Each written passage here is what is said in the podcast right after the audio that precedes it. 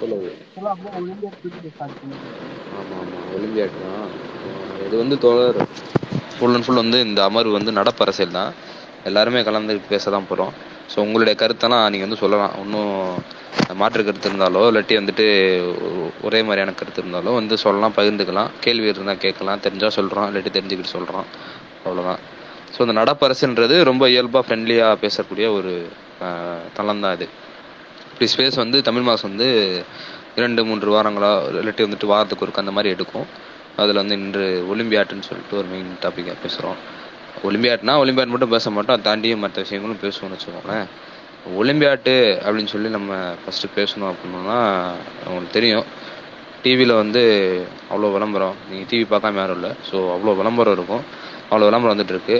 இன்னைக்கு ஒரு நகைச்சுவை ஒரு விஷயம் என்னென்னா போய் காலைல பால் பாக்கெட் வாங்க போனால் அதில் பார்த்தீங்கன்னா அந்த பால் பாக்கெட்டில் முத கொண்டு ஆவினில் ஒலிம்பியாட் அந்த குதிரை நிற்கிறாப்புல அவர் பேர் தம்பியா.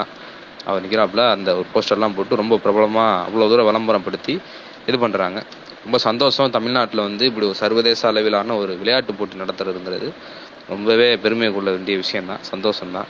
மாற்று கருத்தே இருக்க முடியாது யாருக்கும். அது வரணும் தான் அப்படி வந்தால் இங்கே கொஞ்சம் அந்த ஃபாரின் பிளானர்ஸ்லாம் வருவாங்க. அவங்க அவங்க மூலமாக இங்கே ஒரு அந்த டூரிசம் மாதிரியான ஒரு எக்கனாமி டெவலப் ஆகும்னு வச்சுக்கோங்களேன். அதெல்லாம் ஓகே தான். அது அது மட்டும் இல்லாமல் நம்ம இந்த ஒரு போட்டி நடத்தி முடிக்கிறோன்றப்போ ஒரு தமிழ்நாட்டுக்கு ஒரு பெருமை தான் இந்தியாவுக்கே ஒரு பெருமை தான். அதெல்லாம் ரைட்டு அதில் வந்து பலர் வந்து இந்த மோடியுடைய வருகை அதை பற்றி பேசிக்கிட்டே இருக்காங்க. ஸோ நம்ம வந்து ஒரு சர்வதேச அளவில் போட்டி நடத்துகிறோம் அதை அரசியல் படுத்தக்கூடாது அப்படின்னு சொல்லி ஒரு வாதம் வருது. அது எங்கே இருந்து வருதுன்னு கேட்டால் இதுக்கு முன்னாடி யார் அரசியல் தொடர்ந்து பண்ணாங்களோ அவங்ககிட்ட இருந்தால் வருது. அதான் பெரிய ஜோக்கு இல்லை இப்போ இந்த மோடி வருகையை குறித்து go Modi go back Modi அதெல்லாம் ஏன் போடுறது இல்லை இல்லாட்டி வந்து ஏன் எதிர்க்கிறது இல்லை இந்த பலூன் வச்சு எதிர்க்கிறது இல்லாட்டி கருப்பு கொடி காட்டுறது இந்த மாதிரிலாம் ஏன் எதிர்க்கிறது இல்லை ஏன் அது வந்து எதிர்கட்சியாக இருக்கப்போ பண்ணீங்க ஆளுங்கட்சியாக இருக்கப்போ ஏன் பண்ணுறதில்ல இப்படிலாம் வருது. ஸோ ஒரு விஷயம் நம்ம ரியாலிட்டியில் பார்த்தோம் அப்படின்னா இந்த ஸ்டேட் கவர்மெண்ட் இருக்கும்போது சென்ட்ரல் கவர்மெண்ட்லேருந்து ஒருத்தவங்க வரணும். அதாவது இது ஒரு ஒரு ஒரு சர்வதேச போட்டி. சென்ட்ரல் கவர்மெண்ட்லேருந்து வர்றாங்க அப்படின்னா ரிசீவ் பண்ணுறது இதெல்லாம் இருக்கிறது யதார்த்தம் தான். இதெல்லாம் பெரிய ஒன்றும் இது சொல்கிறது கிடையாது. ஆனால் இதுக்கு முன்னாடி இருந்த மேடைகளில் கூப்பிட்ட மேடைகள்லாம் ஒன்றிய அரசுலாம் சொல்லியிருந்தாங்க. அதை வந்து ரொம்ப பெரிய பிரபலமாகும் அது ரொம்ப ஒரு பே- பேசு பொருளா இல்லாட்டி வந்துட்டு அதை பத்தியா கூப்பிட்டு வச்சு செஞ்சுட்டோம் பத்தியா அப்படின்னு சொல்கிறவங்கலாம் பண்ணியிருந்தாங்க. இந்த தடவை அப்படிலாம் ஒன்றும் நடக்கலையே. அது ஒன்று இருக்குது அப்புறம் பார்த்தோம் அப்படின்னோன்னா இந்த அந்த கான்வொகேஷன் ஒன்று நடந்துச்சு அண்ணா யூனிவர்சிட்டியில் அந்த கான்வொகேஷனில் சென்ட்ரல் மினிஸ்டரும் இருக்கிறாரு. ஸோ இதுக்கு முன்னாடி மதுரை காமராஜ் யூனிவர்சிட்டியில் நடந்த கான்வொகேஷனில் ஒன்றும் இதாகலைன்னு சொல்லிட்டு அது ஒரு சர்ச்சையாச்சு. அதுவும் அப்படியே காத்தோட கதை கரைஞ்சிருச்சு. சரி ரைட்டு காம்ப்ரமைஸ் பண்ணிக்கிட்டோம். இப்போது இந்த கோமோடிங்கிறது போடணுமா போடக்கூடாதா? இல்லாட்டி போடணுமா போ போராடணும் போராடக்கூடாதா?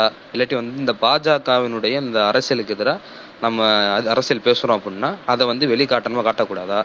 இந்த மாதிரியான ஒரு சர்வதேச நிகழ்வு நடத்துகிறோம் அதில் நாடா இந்தியான்ற ஒரு நாடா தமிழ்நாடுங்கிற அதுக்குள்ள ஒரு ஸ்டேட்டா இப்படி ஒன்று திரண்டு தானே பார்க்கணும். அப்படின்லாம் சொல்கிற வாதம்லாம் ஓகே தான். பிரச்சனை கிடையாது. இப்போ ஸ்டேட்டாக நீங்கள் என்ன பண்ண வேண்டியது இருக்குது அப்படின்னு சொல்லி பார்த்தோம்னா இங்கே இப்போ ஜிஎஸ்டி போட்டு உயர்த்தி வச்சிருக்கிறான். ஓகேங்களா? அப்போ அதுக்கு என்ன எதிர்ப்பு தெரிவிச்சீங்க? அதுக்கு என்ன எதிர்ப்பு மனநிலையில் இருக்கிறீங்கன்றது தெரியல. இன்று இந்த ஜிஎஸ்டி உயர்வுக்கு வந்து தொடர்ந்து கம்யூனிஸ்ட் கட்சி வந்து போராடிக்கிட்டு இருக்கு ரோட்ல. குறிப்பா வந்து ச- மத்திய அரசினுடைய அலுவலகங்கள் முன்னின்று அந்த ஐந்து ச- அந்த அரிசிக்கு போட்ட ஐந்து சதவீத ஜிஎஸ்டி உயர்வுக்கு எதிராக போராடிக்கிட்டு இருக்குது. அப்போ அந்த மாதிரியான போராட்டம் என்பது கட்சியோ இல்லை இயக்கமோ எடுத்துருந்துருக்கலாம் எடுக்கலை. சரி ரைட்டு. உங்களுக்கு வந்து அந்த குதிரை பொம்மை வரைகிறதுக்கும் அந்த குதிரை பொம்மை கிட்ட போய் நிற்கிறதுக்கும் மோடி கிட்ட போஸ்ட் கொடுக்குற போஸ்ட் கொடுக்கறதுக்குமே நேரம் சரியாக போயிருக்கும்னு வச்சுக்கோங்களேன். ஏன்னா நீங்களும் பாஜகக்காரங்களும் நின்று விழா கமிட்டி சார்பாகன்னு சொல்லி வரவேற்று அதெல்லாம் பண்ணணும். வேண்டியது வேற இருக்குது இப்போ அதை தாண்டி பார்த்தோம் அப்படின்னோன்னா இந்த போஸ்டர் ஒட்டினதுக்கு தாப்பே தீகா தந்தை பெரியார் திராவிட கழகத்திலேருந்து ஒருத்தர் ஒரு பையன் ஒரு இளைஞர் இருந்து அந்த போஸ்டர் ஒட்டினார். மோடி போஸ்ட் ஒட்டினதுக்கு வந்து கருப்பு பெயிண்ட் அடிச்சு விட்டார். அந்த பெயிண்ட் அடித்ததுக்கு அவர் அரெஸ்ட் பண்ணுறீங்க அந்த இயக்கத்து மேலே இருக்க ஒரு உறுப்பினரை அரெஸ்ட் பண்ணுறீங்க ஆனால் அந்த போஸ்ட்டு உங்களோட கவர்மெண்ட் போஸ்ட்டு அதில் வந்து மோடி போஸ்ட் ஒட்டும் போது வந்து ஒன்றும் தப்பு இல்லையா அது? அப்போ முன்னாடி நீங்களே அந்த போஸ்ட்டை போட்டிருக்கலாமே. எதுக்கு இந்த நாணம்? அப்புறம் திரும்பவும் நீங்கள் அந்த போஸ்ட் வைக்கிறீங்களே. அதை கூட அந்த ஒட்டின நபர் அந்த பாஜக இருக்க அந்த ரெட்டின்றவர் அதை பெருசாக நம்ம பெரிய சாதிச்சிட்ட மாதிரி ஃபோட்டோ போட்டுட்டு அதை ஒரு பிரபலப்படுத்திக்கிட்டு இருக்கிறாரு. இப்போ இதெல்லாம் வந்து பார்க்கல சர்வதேச ஒரு நிகழ்வுல ஏன் அரசியல் பண்ணுறீங்கன்னு நாங்கள் கேட்க வேண்டியது இருக்குது மக்களாக இருந்து. நீங்கள் ஏன்டா அப்படி கேவலமான ஒரு அரசியல் பண்ணுறீங்க அப்படின்னு சொல்லி ரெண்டு தரப்பையும் மத்திய அரசையும் மாநில அரசையும் பார்த்து கேட்க வேண்டிய சூழ்நிலைக்கு தள்ளுறீங்க. குறிப்பாக அந்த கட்சியில் பார்த்து கேட்க வேண்டிய சூழ்நிலைக்கு தள்ளுறீங்க. சரி.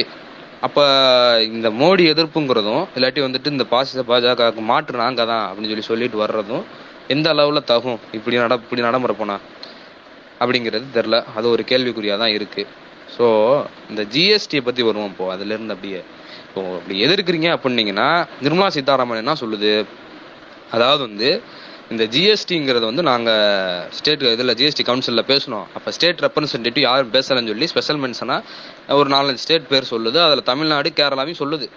கேரளாவில் சிபிஎம் இருக்குது அதாவது குறிப்பாக கம்யூனிஸ்ட் கட்சி இருக்குது ஆண்டுகிட்டு இருக்குது எல்டிஎஃப் ஆளுது. கம்யூனிஸ்ட் கட்சினா ஒரு கட்சி இல்லை கம்யூனிஸ்ட் கட்சிகள் எல்டிஎஃப் கூட்டமைப்பாக ஆளுது. இப்போ என்னன்னா இந்த ஜிஎஸ்டி கவுன்சிலில் யாரும் வாயவே திறக்கல அப்படிங்கிறத அந்த அம்மா சொல்லுது. அப்போ எல்லாரும் ஏற்றுக்கிட்டு தான் அதை கொண்டு வர்றோம் சொல்லி மாநில அரசு மேலே பலியை தூக்கி போடுதுன்னு தெளிவாக அப்போ மாநில அரசாக இருந்து எப்படி நீங்கள் ரியாக்ட் பண்ணியிருக்கணும் அப்படின்னா பர்ஃபெக்ட் எக்ஸாம்பிளரியா அந்த இடத்துல இருந்து எடுக்க வேண்டியதாக இருக்குது கேரளாவில் இப்போ அரிசிக்கு நாங்கள் அந்த ஜிஎஸ்டி அப்ளிகபிள் பண்ண மாட்டோம் அப்படின்னு சொல்லி வெளிப்படையாக சொல்கிறாங்க இன்னும் சொல்ல போனால் இந்த ஜிஎஸ்டி கவுன்சிலுக்கு முன்னாடியே லெட்டர் அனுப்பியிருக்காரு அங்கே இருக்கக்கூடிய நிதித்துறை அமைச்சர். அதுக்கு முன்னாடியுமே கூட அனுப்பியிருக்கிறாரு. அதே ஏன்னா இந்த ஜிஎஸ்டி கவுன்சிலில் வரக்கூடிய இந்த முடிவுகள் வந்து இப்படி இப்படி வந்து எளிய மக்களை பாதிக்கக்கூடியதா இருக்கு. வரி வசூலிப்பது என்பது தவிர்க்க முடியாத ஒரு விஷயமா இருக்கு. அது எந்த அளவு சாமானிய எளிய மக்களை பாதிக்காத அளவுக்கு வசூலிக்க வேண்டிய ஒரு ஆய்வை முன்னிறுத்தி நடத்த வேண்டும் அப்படின்ற ஒரு கோரிக்கையை முன்னிருந்து வச்சுக்கிட்டு இருக்காங்க ஜிஎஸ்டியில் அதே கோரிக்கையை வலியுறுத்தி இந்த இஷ்யூ அப்பையும் சுட்டி காட்டுறாங்க இதை நம்ம பண்ணாதான் ஒரு தீர்வு கிடைக்கும். இல்லாட்டி வந்துட்டு திரும்ப திரும்ப எளிய மக்கள்கிட்ட இருந்தே டாக்ஸ் வாங்கிட்டு இருப்போம் அப்படின்றத சொல்றாங்க. இதுக்கு பின்னாடி ஏன் எளிய மக்கள்கிட்ட இருந்து வாங்க வேண்டியது இருக்கு? என்ன நடந்துகிட்டு இருக்குன்ற பின்னாடி ஒன்று சொல்லுவோம். ஃபர்ஸ்ட் இந்த விஷயத்த பேசுவோம்.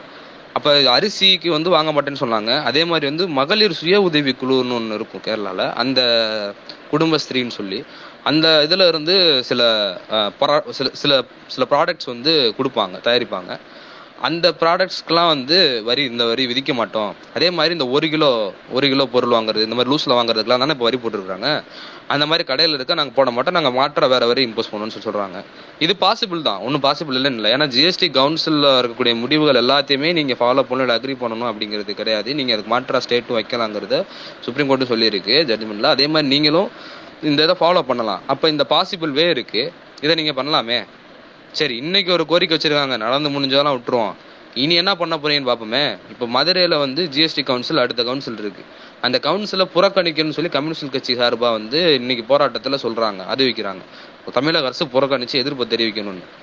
அது வாய்ப்பு இல்லைங்கிறதான் தெரியுது. ஏன்னா அந்த கவுன்சில் கூடுறதுக்கு முன்னாடியே வெல்கம் நிர்மலா சீதாராமன் சொல்லிட்டு அவர் த- திராவிட முன்னேற்ற கழக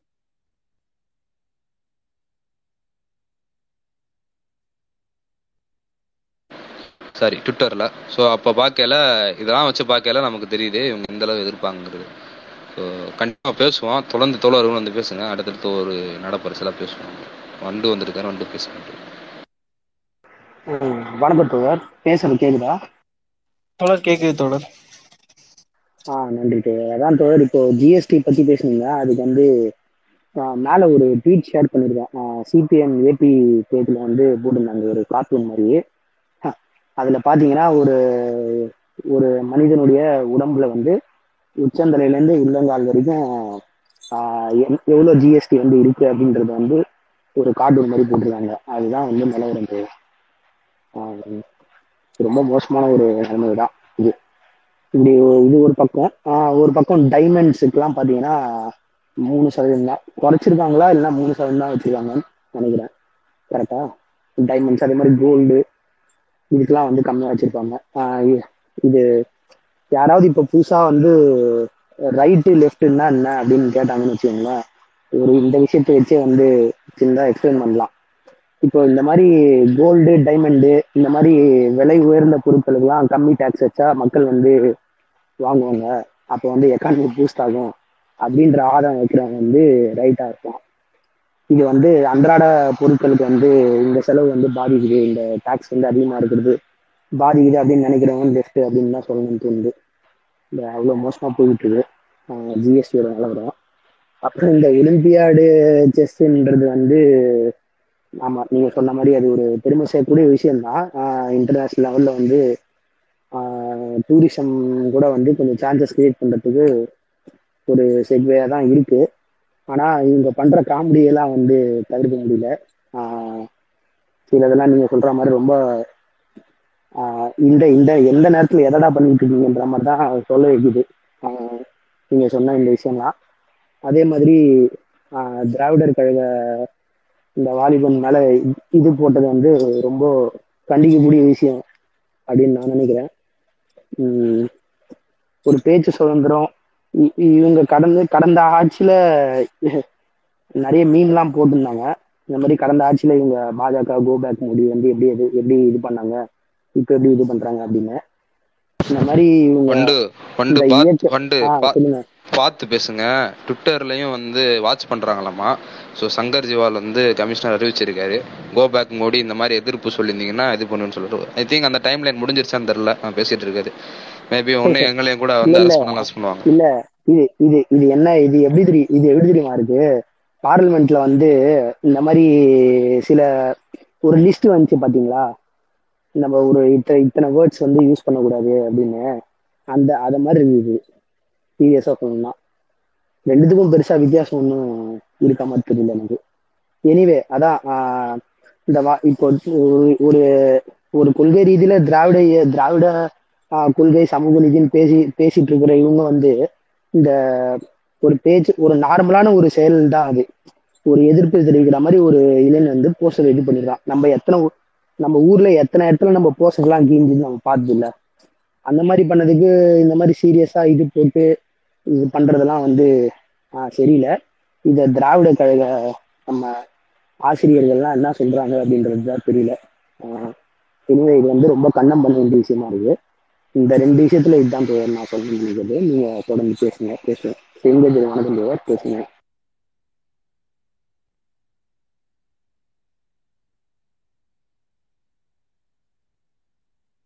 ப்ரோ கேக்குதா? ஆ கேக்குது தோழர் பேசுங்க. ஆ, தோழர் இருபத்தொன்பது ப்ரொட்டஸ்ட் சொல்லிட்டு சொல்லிட்டீங்களா தோழர்?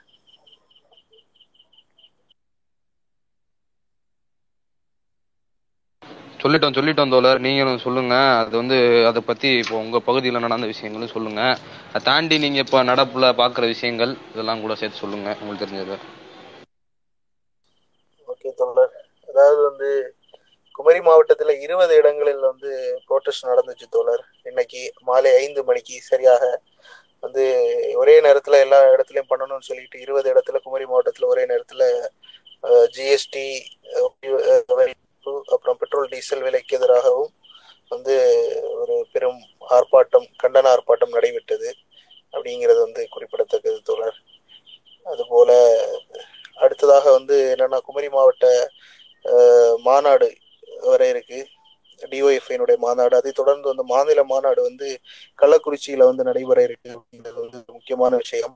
இன்னைக்கு இருக்கக்கூடிய தமிழக ஒரு விஷயம் என்னன்னா அதுதான். ஸோ அது வந்து மாநாட்டுல ஒரு பெரிய ஒரு பிரச்சனையாக வந்து பெரிய விவாதத்துக்குள்ளாகும் அப்படிங்கிறது வந்து எல்லாரும் எதிர்பார்த்துக்கிட்டு இருக்காங்க. குறிப்பா வந்து என்னன்னா வேலையின்மைக்கு எதிராக வந்து சைக்கிள் பயணம் அப்படின்றது வந்து இருந்து வந்து நோக்கி சிறப்பாக நடத்தி முடிச்சோம் ஸோ பத்தியில வந்து ஒரு சிறப்பான ஒரு ஒரு அபிப்பிராயத்தை வந்து டிஒஎஃப்ஐ இளைஞர் சங்கத்தின் மேல வந்து கொடுத்துச்சு. குறிப்பா வந்து அந்த சைக்கிள் பயணம் வந்து பல்வேறு கிராமங்கள் வழியாக சென்றது அப்படிங்கிறது தான். ஹைவே வழியா போகாம ஒவ்வொரு ஊருக்குள்ள போய் ஒவ்வொரு கிராமங்கள் வழியாக போகும்போது அந்த கிராம மக்கள் எதுக்கு வர்றீங்க அப்படின்னு கேட்கும்போது அது வந்து இப்படி இப்படி வேலையின்மை அதிகமா இருக்கிறனால வந்து அதுக்கு எது அதுக்கு எதிராக வந்து அரசாங்கத்தை தூண்டுவதற்காக வந்து இந்த மாதிரி ஒரு இயக்கம் நடத்துறோம் அப்படின்னு சொல்லும்போது ஒரு வெள்ளரிக்காய் வித்துக்கிட்டு இருந்த ஒரு அம்மா வந்து அப்படியே கூடையோட வந்து கொடுத்துட்டு போயிடுச்சு. இந்த வெள்ளரிக்காயை சாப்பிட்டுக்கோங்க அப்படின்னு சொல்லிட்டு. அப்படி நிறைய இடங்கள்ல வந்து நிறைய பேர் வந்து பண உதவி கொடுத்தாங்க. ஏதாவது வாங்கி தண்ணி குடிக்கிறதுக்கு தண்ணி செலவு அந்த மாதிரி ஏதாவது வச்சுக்கோங்க அப்படின்னு சொல்லிட்டு வயசானவங்க நிறைய பேர் உதவி பண்ணாங்க. இது கிராமங்கள்ல வந்து இது போகும்போது ஒரு மக்கள் எல்லாம் வந்து ஊரா வந்து கூடி வரவேற்கக்கூடிய நிகழ்ச்சிகள் எல்லாம் நிறைய இடங்கள் நடைபெற்றது. ஸோ அது இந்த இந்த டிஒய்ஃபைனுடைய சைக்கிள் பயணத்துல வந்து ரொம்ப ஒரு நிகழ் நி- நெகிழ்வான ஒரு நிகழ்வாக வந்து அதெல்லாம் அமைந்தது. ஸோ அதே அந்த வேலையின்மை பிரச்சனை வந்து மாநில மாநாட்டில் வந்து விவாதிக்கப்படும். ஸோ அதுக்கு எதிராக வந்து வேலையின்மைக்கு எதிராக தமிழக அரசையும் மத்திய அரசையும் வந்து வலியுறுத்தி பல தீர்மானங்கள் கொண்டு வரப்படும் புதிய போராட்ட வடிவங்கள் வலுப்பெறும் அப்படிங்கிறதெல்லாம் வந்து நம்ம எதிர்பார்க்கலாம் தோழர். ஸோ இதெல்லாம் வர வர இருக்கு அப்படிங்கிறத வந்து சொல்லிக்கிறேன். அப்புறம் முக்கியமாக கேள்விப்பட்ட விஷயம் என்ன வந்து கியூபாவில் வந்து குழந்தைகள் யாரும் வந்து கே- கோவிட் பெருந்தொற்றுக்கு இறக்கவில்லை அப்படிங்கிறது. அதாவது வந்து தடுப்பூசி கியூபாவில் வந்து செலுத்தப்பட்ட தடுப்பூசி எல்லாமே வந்து கியூபாவிலேயே தயாரிச்ச தடுப்பூசி. ஸோ அதுக்கு முன்னாடி அந்த தடுப்பூசி கண்டுபிடிக்கிறதுக்கு முன்னாடி வந்து ரெண்டு வயசுல இருந்து பதினெட்டு வயசு வரையிலான குழந்தைகள் வந்து பதினெட்டு பேர் இறந்திருந்தாங்க. ஸோ அந்த தடுப்பூசி கண்டுபிடிச்சு செலுத்திய பிறகு வந்து எந்த குழந்தையுமே வந்து கொரோனா கோவிட் தொற்றுக்கு இறக்கவில்லை அப்படிங்கிறது வந்து அந்த தடுப்பூசியினுடைய ஒரு எந்த அளவுக்கு அது முக்கியமானது அப்படிங்கிறத காட்டுது. ஸோ பின்லே அப்படிங்கிற தடுப்பூசி மையம் உருவாக்கியது தான் அந்த தடுப்பூசி. இது கியூபாவினுடைய அரசு துறை அப்படிங்கிறது வந்து ஒரு சிறப்பான விஷயம். அந்த தடுப்பூசி பேரு சோபெரனா அப்படிங்கிற தடுப்பூசி. இந்த தடுப்பு மருந்து தான் எல்லா குழந்தைகளுக்கும் வந்து செலுத்தினாங்க. அதுலயும் வந்து சிறப்பான ஒரு விஷயம் என்னன்னா ஒமைக்ரான் தொற்று வந்து வீசும்போது இந்த இதுல வந்து குழந்தைகளுக்கு இந்த ஒன்று முதல் ஐந்து வயதிலான குழந்தைகள் வந்து தொண்ணூறு விழுக்காடு வந்து பாதிக்கப்பட்டிருந்தாங்க. அப்படி இருக்கும் போதும் அந்த யாருமே இறக்கவில்லை அப்படிங்கிறது வந்து அந்த தடுப்பூசியினுடைய பாதுகாப்பையும் உறுதித்தன்மையும் வந்து ரொம்பவே தெரிவிச்சு தெரிவிக்குது. அப்படிங்கிறது வந்து ஒரு முக்கியமான விஷயம். இது வந்து சமீபத்தில் படித்த ஒரு நிகழ்வு தோழர் சொல்லிக்கிறேன்.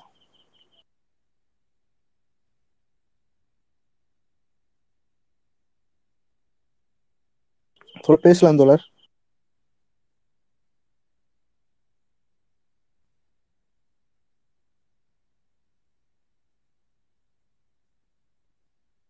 தோழர் பேசுறது ஹோஸ்ட் கேக்கு கேட்டுச்சு கேட்டுச்சு. ஹோஸ்ட் வருவாப்ப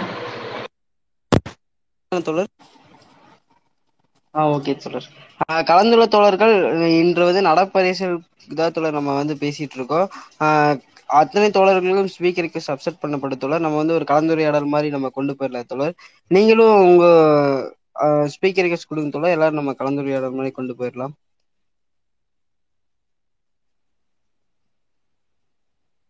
சில குறிப்பா ஒரு விஷயம் சொல்லணும்னா வந்து தாமு ஏகாச்சா தமிழ்நாடு முற்போக்கு எழுத்தாளர் கலைஞர்கள் சங்கத்தினுடைய மாநில மாநாடு ஆகஸ்ட் மாதம் பன்னிரண்டு பதிமூன்று பதினான்கு பதினைந்து ஆகிய தினங்களில் கன்னியாகுமரி மாவட்டம் மார்த்தாண்டம் பகுதியில் வைத்து நடைபெற இருக்கிறது. ஸோ இந்த மாநில மாநாட்டில் பார்த்தீங்கன்னா நாலு நாள் கலை இரவு அப்படிங்கிற ஒரு விஷயத்த வந்து நம்ம ஏற்கனவே தமிழ்நாட்டுக்கே வந்து கலை இரவு அப்படிங்கிற விஷயத்த முற்போக்கு எழுத்தாளர் சங்கம் தான் அறிமுகம் செய்தது. அதாவது வந்து என்னன்னா மாலை தொடங்கி விடிய விடிய இரவு முதல் அதிகாலை வரையிலே வந்து ஒவ்வொரு நிகழ்ச்சிகள் எல்லாம் நடத்தி ஒரு கலை இரவு அப்படிங்கிற ஒரு புது அத்தியாயத்தை வந்து நாட்டுப்புறங்கள் நாட்டுப்புற மக்கள் மத்தியிலும் எங்கள் கிராம நகர்ப்புறங்களிலும் வந்து அது ஒரு பெரிய தாக்கத்தை ஏற்படுத்துச்சு. ஸோ அது வந்து நான்கு நாட்கள் நடைபெற இருக்கு. ஸோ தமிழ்நா தமிழகம் முழுவதும் இருக்கக்கூடிய கவிஞர்கள் தங்களுடைய கவிதை கவிதைகளையும் அதே மாதிரி பாடலாசிரியர்கள் எல்லாருமே ஓவியர்கள் உட்பட எல்லா கலைஞர்களும் கலந்து கொள்ள இருக்கிறார்கள். அது வந்து ரொம்ப ஒரு முக்கியமான விஷயம். அதுலயும் வந்து குறிப்பா என்னன்னா குமரி மாவட்டத்தில் நடக்கிறனால இங்க வந்து கேரளாவினுடைய சில பல என்ன சொல்றது கலை கலைகளும் வந்து இங்க பரவலாக இருக்கிறதுனால தெய்யம் களி அப்படிங்கிற கையில கலையெல்லாம் வந்து ரொம்ப ஃபேமஸ் ஆனது. ஸோ அதெல்லாம் பார்க்கணும்னா கண்டிப்பா வாங்க. கலையிரவு நான்கு நாட்கள் கலையிரவு நடைபெற இருக்கிறது. ஸோ இது வந்து காலை மாலை தொடங்கி விடியகாலை வரைக்கும் பல்வேறு நிகழ்ச்சிகள் இருக்கு பல இது இருக்கு பட்டிமன்றங்கள் சிறப்பு பட்டிமன்றங்கள் உட்பட பல விஷயங்கள் இருக்கு. ஸோ நான்கு நாட்கள் திருவிழா கோலம் பூ கோலமாக வந்து குமரி மாவட்டம் காட்சியளிக்க இருக்கிறது. ஸோ அதை வந்து மாநில மாநாடு பார்க்கணும் அப்படின்னு உள்ளவங்க கலந்து கொள்ளலாம் தோழர். அந்த அளவுக்கு ஒரு மிகச்சிறப்பான ஒரு நிகழ்வு அது. ஸோ இது க குமரி மாவட்டத்தில் நடைபெற இருப்பது வந்து எங்களுக்கெல்லாம் ஒரு உற்சாகத்தை தந்திருக்கிறது அப்படின்னு சொல்லலாம் தோழர். அந்த அளவுக்கு ஒரு முக்கியமான நிகழ்வாக நாங்கள் இதை பார்க்குறோம். ஏன்னா தமிழகம் முழுவதும் இருக்கக்கூடிய கலைஞர்கள் ஒரு இடத்தில் சங்கமிப்பது அப்படிங்கிறது வந்து ரொம்ப முக்கியமான விஷயம். ஸோ அதுலேயும் வந்து க- ஒயிலாட்டம் மயிலாட்டம் தொடங்கி களரி உட்பட பல பல்வேறு வித்தைகள் எல்லாம் வந்து காமிக்க இருக்கிறார்கள். ஸோ வாய்ப்பிருக்கும் தோழர்கள் நிச்சயமாக குமரி மாவட்டம் வந்து கலந்து கொள்ள இந்த இது மட்டும் இல்லாம பண்பாட்டு போட்டிகள் நடைபெற இருக்கு தோழர். பேச்சு போட்டி பாட்டு போட்டியிலிருந்து எல்லா பண்பாட்டு போட்டிகள் நடைபெறுகிறது. அதுக்கான ஓவிய போட்டி வந்து ஒரு லட்ச ரூபா பரிசு அறிவிச்சிருக்காங்க. இது உட்பட பல பல்வேறு விஷயங்கள் வந்து நடைபெற இருக்கு. ஸோ வாய்ப்பு கிடைக்கும் தோழர்கள் எல்லாரும் வந்து அருகாமையில் இருந்தீங்கன்னா இல்ல பக்கத்துல கலந்து கொள்ள வாய்ப்பு இருந்தீங்கன்னா கண்டிப்பா கலந்து கொள்ளுங்க அப்படிங்கறத வந்து நான் இங்க தெரிவிச்சுக்கிறேன் தோழர். நன்றி தோழர். வாய்ப்புள்ள தோழர்கள் வந்து அந்த மாநாட்டை வந்து கலந்துக்கலாம் தோழர். அதே போல வந்து பாத்தீங்கன்னா தோழர் அரசு பள்ளியில வந்து அரசு தொடக்கப் பள்ளியில வந்து காலையில சிற்றுண்டி திட்டத்திற்கான அரசாணை வந்து தமிழ்நாடு அரசு வந்து வெளியிட்டு இருக்கு தோழர். ஒன்னாவதுல இருந்து அஞ்சாவது வரைக்கும் படிக்கக்கூடிய மாணவர்கள் வந்து காலை உணவு என்பது ஏற்பாடு செய்யப்பட்டிருக்கிறது. அது ஒரு நியூஸ் தோழர். அதே போல ஒன்றிய மோடி அரசாங்கம் வந்து பிஎஸ்என்எஸ் நிறு பிஎன்எஸ் பிஎஸ்என்எஸ் நிறுவனத்திற்கு சொந்தமான பதினாலாயிரத்தி தொள்ளாயிரத்தி நூத்தி பதினாலாயிரத்தி தொள்ளாயிரத்தி பதினேழு மொபைல் டவர்களை வந்து தேசிய பணமயக்கம் திட்டத்தின் மூலம் வந்து தனியாருக்கு ஒப்படைப்பதற்காக முடிவு எடுத்திருக்கிறார்கள் தோழர்களே. அதே போல பல்வேறு விஷயங்கள் நாம் குறித்து பேசியிருக்கிறோம். அரிசி கோதுமை பருப்பு மாவு வெல்லம் மோர் எல்லாத்துக்கும் அஞ்சு சதவீத ஜிஎஸ்டி வரி என்பதும் மோடி அரசு வந்து போட்டிருக்காங்க தோழர்களே. அதே கலந்துள்ள தோழர்கள் நீங்களும் வந்து ஸ்பீக்கர் கேஸ் கேட்கலாம் தோழர். நம்ம எல்லாரும் ஒரு கலந்துரையாடல் மாதிரி கொண்டு போயிடலாம் தோழர்.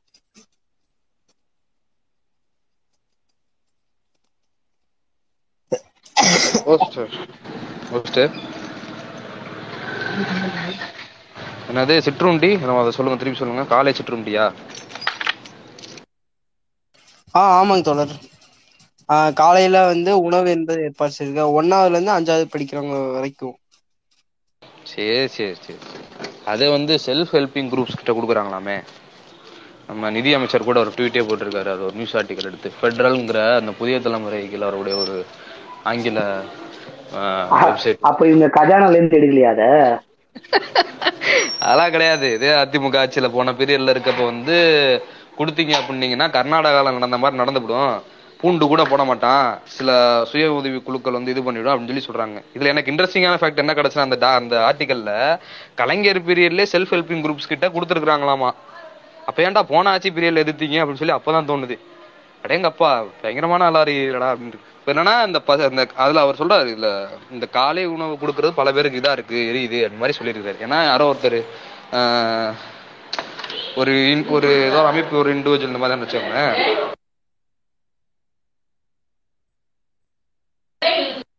தோழர் அந்த நிறுத்தி வச்ச லேப்டாப் எப்ப கொடுப்பாங்கன்னு ஒண்ணு கேட்டு சொல்லிருங்க.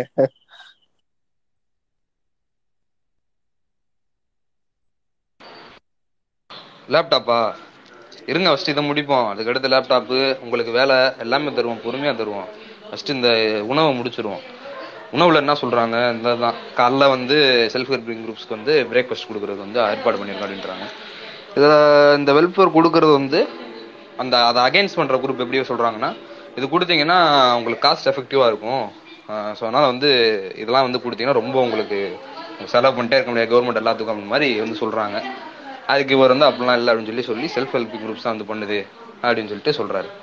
எனக்கு இதுல கேட்க வேண்டியது என்னன்னா இது போன பீரியட்ல இதை இதைத்தானே சொந்தா கேட்டுற மாதிரி தான் இருக்கு. அப்போ அவங்கவுங்க வரும்போது வந்து எதிர்க்கிறாங்க எதிர்க்கட்சியா இருக்கும்போது எதிர்க்கிறாங்க. வந்தோடனே அப்படியே அதை பண்ணிக்கிறாங்க அப்படிங்கிறதான் தெரியுது. ஒரு லேப்டாப் சொன்னீங்க. லேப்டாப் வந்து இன்னும் சுத்தம். எதுவுமே அதை பற்றி மூச்சே திறக்க மாட்டோம் வாயை திறக்க மாட்டாங்க பலரும் சொல்கிறாங்க அதெல்லாம் அவங்க உறுதிப்படுத்தப்பட்டு தங்க தகவல் அல்ல. வராது. ஏதாவது வெல்ஃபேர் ஸ்கீம்ஸ் மாதிரி இதெல்லாம் நிறையா கட் ஆகிற மாதிரி இதுவும் கட்டா வாய்ப்பு இருக்குன்ற மாதிரி சொல்கிறாங்க என்னன்றது சரியாக தெரியல தோழர். லேப்டாப் பற்றி இன்னும் டீட்டெயிலாக தெரிஞ்சுக்கணும். வேலை வாய்ப்பு பற்றி பேசுங்க. யாரும் பார்த்தீங்களா இந்த மோடி இதப்போ ஒய்எஸ்ஆரோட அந்த கட்சியிலேருந்து அவங்களே போட்டிருந்தாங்க. அவங்களோட அஃபீஷியல் சீட்டில் அப்புறம் சிபிஎம் கூட சீதாராம் யெச்சூரியும் கூட அந்த இதை போட்டிருந்தாரு. பதினாறாயிரம் ரூபா. போட்டிருந்தாரு நம்பர்ஸ் பார்த்து கூட சொல்றேன் உங்களுக்கு முன்னாடி இருபத்தி ரெண்டு லட்சம் பேர் அவ்வளோ அப்ளை பண்ணதில்ல. வெறும் ரொம்ப கம்மியான சதவீதம். Zero points per point something பர்சன்டேஜில் தான் கிடைச்சிருந்துருக்கு வேலை. கொடுத்துருந்துருக்குறாங்க. ஸோ அதை மாதிரி ஏழை இப்போ ரொம்ப மோசமான நிலைமை போயிட்டு இருக்கு. அதை பற்றி ஏதாவது சொல்லுங்க. உங்களுக்குலாம் வேலை கிடைச்சிருச்சா? செஸ் போட்டிக்கு தயாராகிட்டீங்களா கீழே இருக்கவங்களும் சொல்லலாம்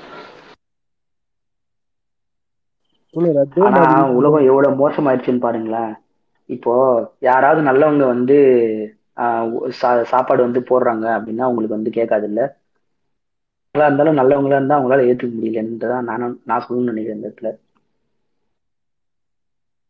எல்லாத்துக்கும் எங்க கவர்மெண்ட் எதிர்பார்க்குறீங்க?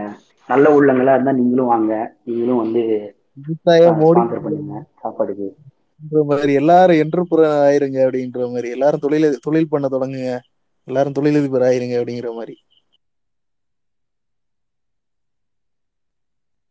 தொடர். இந்த தெலுங்கானால நாலாயிரம் குடிசைகளை வந்து அழித்தனால வந்து பத்தாயிரம் குடிசைகள் அமைத்து சிபிஎம் ஒரு பெரிய போராட்டத்தை அறிவிச்சு நடத்திக்கிட்டு இருக்காங்க.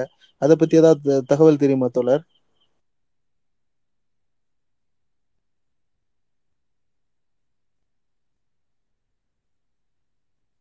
அதை அது பார்த்தோம். நீங்க என்ன கட்சிக்காரரா என்ன? கட்சியை பத்தியே பேசிட்டே இருக்கீங்களா கட்சிக்காரன் என்ன? போவோம். சிபிஎம் தானே போவோம். போவோம். அதுக்கு முன்னாடி இங்க பாருங்க ஃபர்ஸ்ட் இந்த விஷயத்த பாருங்க. இருபத்தி ரெண்டு புள்ளி ஜீரோ அஞ்சு கோடி. ஏழு வருஷம் ஏழு வருஷத்துல. இதுல வந்து ஏழு புள்ளி ரெண்டு லட்சம் பேருக்கு தான் வேலை கிடைச்சிருக்கு. அதாவது zero point thirty three percentage தான் வேலை கிடைச்சிருக்கு எவ்வளவு தூரம் ஒர்ஸ்டான சுச்சுவேஷன் பார்த்துங்க இதுல வந்து நம்ம சொல்லிக்கிறோம். ஆத்ம நிர்பர் பாரத் ஆஹ், அப்புறம் என்னது? என்ன Swachh Bharat? Self India self reliance பேசிட்டு இருக்கோம் ஆனா இத்தனை பேத்துக்கு இங்க வேலை இல்லை. இது வந்து ஒட்டுமொத்த டேட்டாவும் சொல்லக்கூடிய விஷயம் இது. சரிங்களா? இதெல்லாம் பத்தி பேசுங்க. இதுக்கடுத்து பள்ளி அதாவது இந்த ஆசிரியர் பணிக்கான வேலை திட்டம் ஒன்று இருக்கு. அது இன்னும் பயங்கரமான இன்ட்ரெஸ்டிங்கான விஷயம். கேட்க கேட்க உங்களுக்கு பயங்கரமா இருக்கும். மத்திய அரசா மாநில அரசான்னு அவங்களுக்குள்ளே ஒரு குழப்பத்தில் இருக்க மாதிரி இருக்கும்னு வச்சுக்கோங்களேன். பேசுவோம். புதுசா அவர் தோழர் வந்திருக்கிறாரு. தோழர் சொல்லுங்க. உங்க பேரு? டாபர்டர். சொல்லுங்க. a border.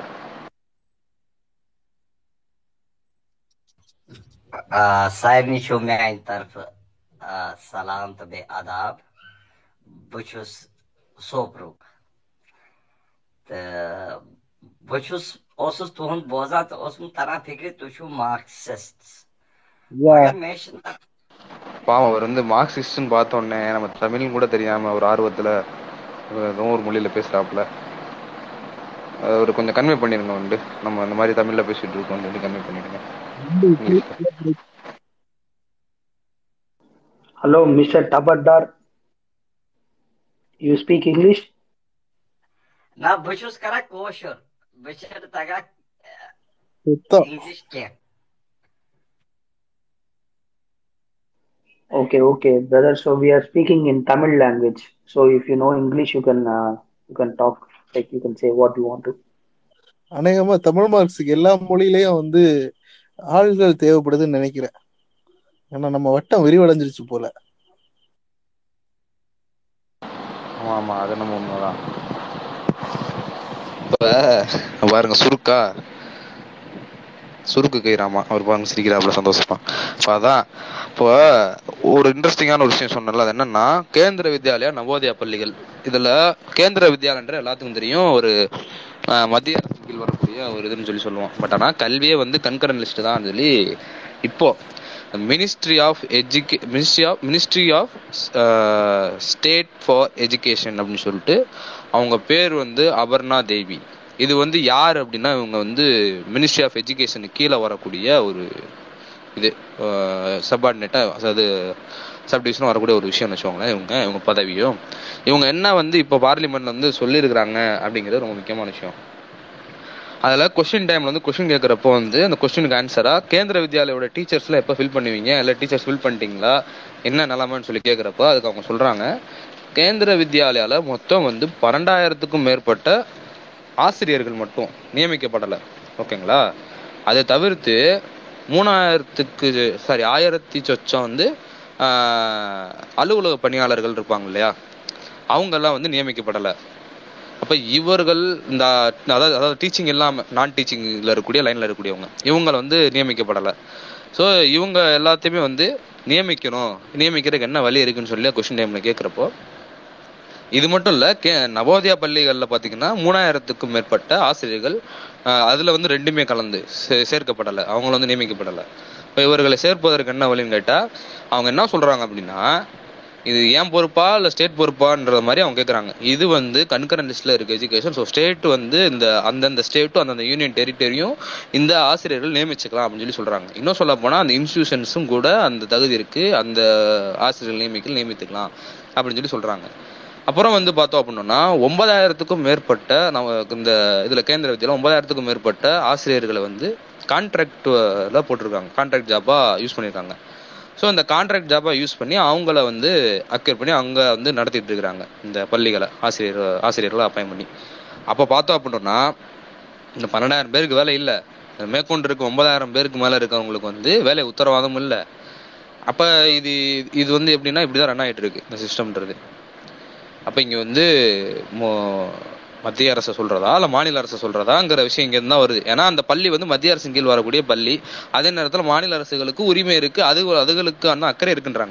இதில் தமிழ்நாடுக்கு என்ன ஸ்பெஷல் கன்சர்ன் கேட்டிங்கன்னா தமிழ்நாடு தான் ஃபர்ஸ்ட் இருக்கிறதுலையே இதில் இந்த லிஸ்ட்டில் மொத்தம் ஆயிரத்தி இரநூறு கிட்ட வந்து டீச்சிங் ஸ்டாஃப் வந்து அப்பாயின் பண்ணவே இல்லை தமிழ்நாடு. தமிழ்நாட்டில் கூட கேந்திர வித்யாலயாக்கள்ல.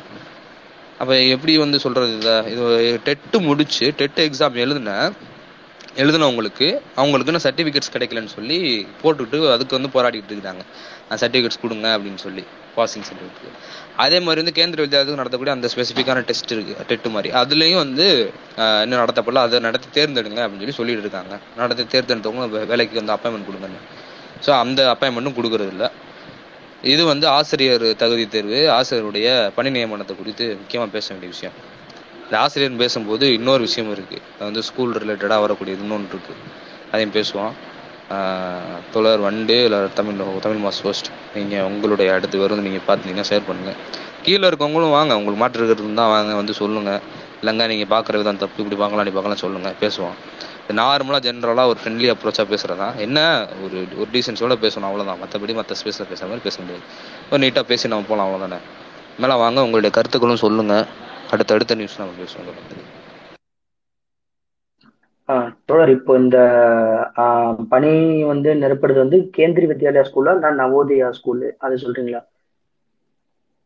கேந்திரி வித்யாலயா தானே சொல்றீங்க அது? ஆமா தோழர் கேந்திர வித்யாலயா கேந்திர வித்யாலயா கேவி. ஓகே ஓகே தோழர். எனக்கு என்ன எனக்கு என்ன தோணுதுன்னா இப்போ இந்த மாதிரி இந்த மாதிரி விஷயம்லாம் வந்து இப்போ வேலை வாய்ப்புலாம் சரியா நிரப்பப்படலை. அப்படி இப்படின்னா இது முள்ள முள்ள வந்து இந்த மாதிரி ஒரு ஆஹ் இந்த மாதிரி ஒரு ரூட் இருக்குன்றதே தெரியாம போறதுக்கான வாய்ப்புகள் இருக்குன்னு நினைக்கிறேன் நான். இப்போ ஆல்ரெடி நீங்க சொல்லி தான் எனக்கே தெரியுது. இந்த மாதிரி கேந்திரிய வித்யாலயா ஸ்கூலுக்குலாம் வந்து ஸ்டேட் கவர்மெண்ட் காங்கிரன் லிஸ்ட் படி அவங்களே அப்பாயின் பண்ணிக்கலாம் அப்படின்னு நான் என்ன நினைச்சிட்டு இருக்கேன்னா அது வந்து சென்ட்ரல் கவர்மெண்ட் அது வேற ப்ராசஸ் இருக்கும் நான் நினைச்சிட்டு இருந்தேன். ஓகே இது இப்போ ரீசெண்டா ஒரு படம் டீசர் பார்த்தேன் தோழர். அதுல கூட கொஞ்சம் இந்த மாதிரி ஏதோ பேசியிருக்காங்கன்னு நினைக்கிறேன். அவங்க பிரைவேட் ஸ்கூல்ல இருந்து சம் ஏதோ கவர்மெண்ட் ஸ்கூலுக்கு அனுப்புற மாதிரி ஒரு டீசர் பார்த்தேன்.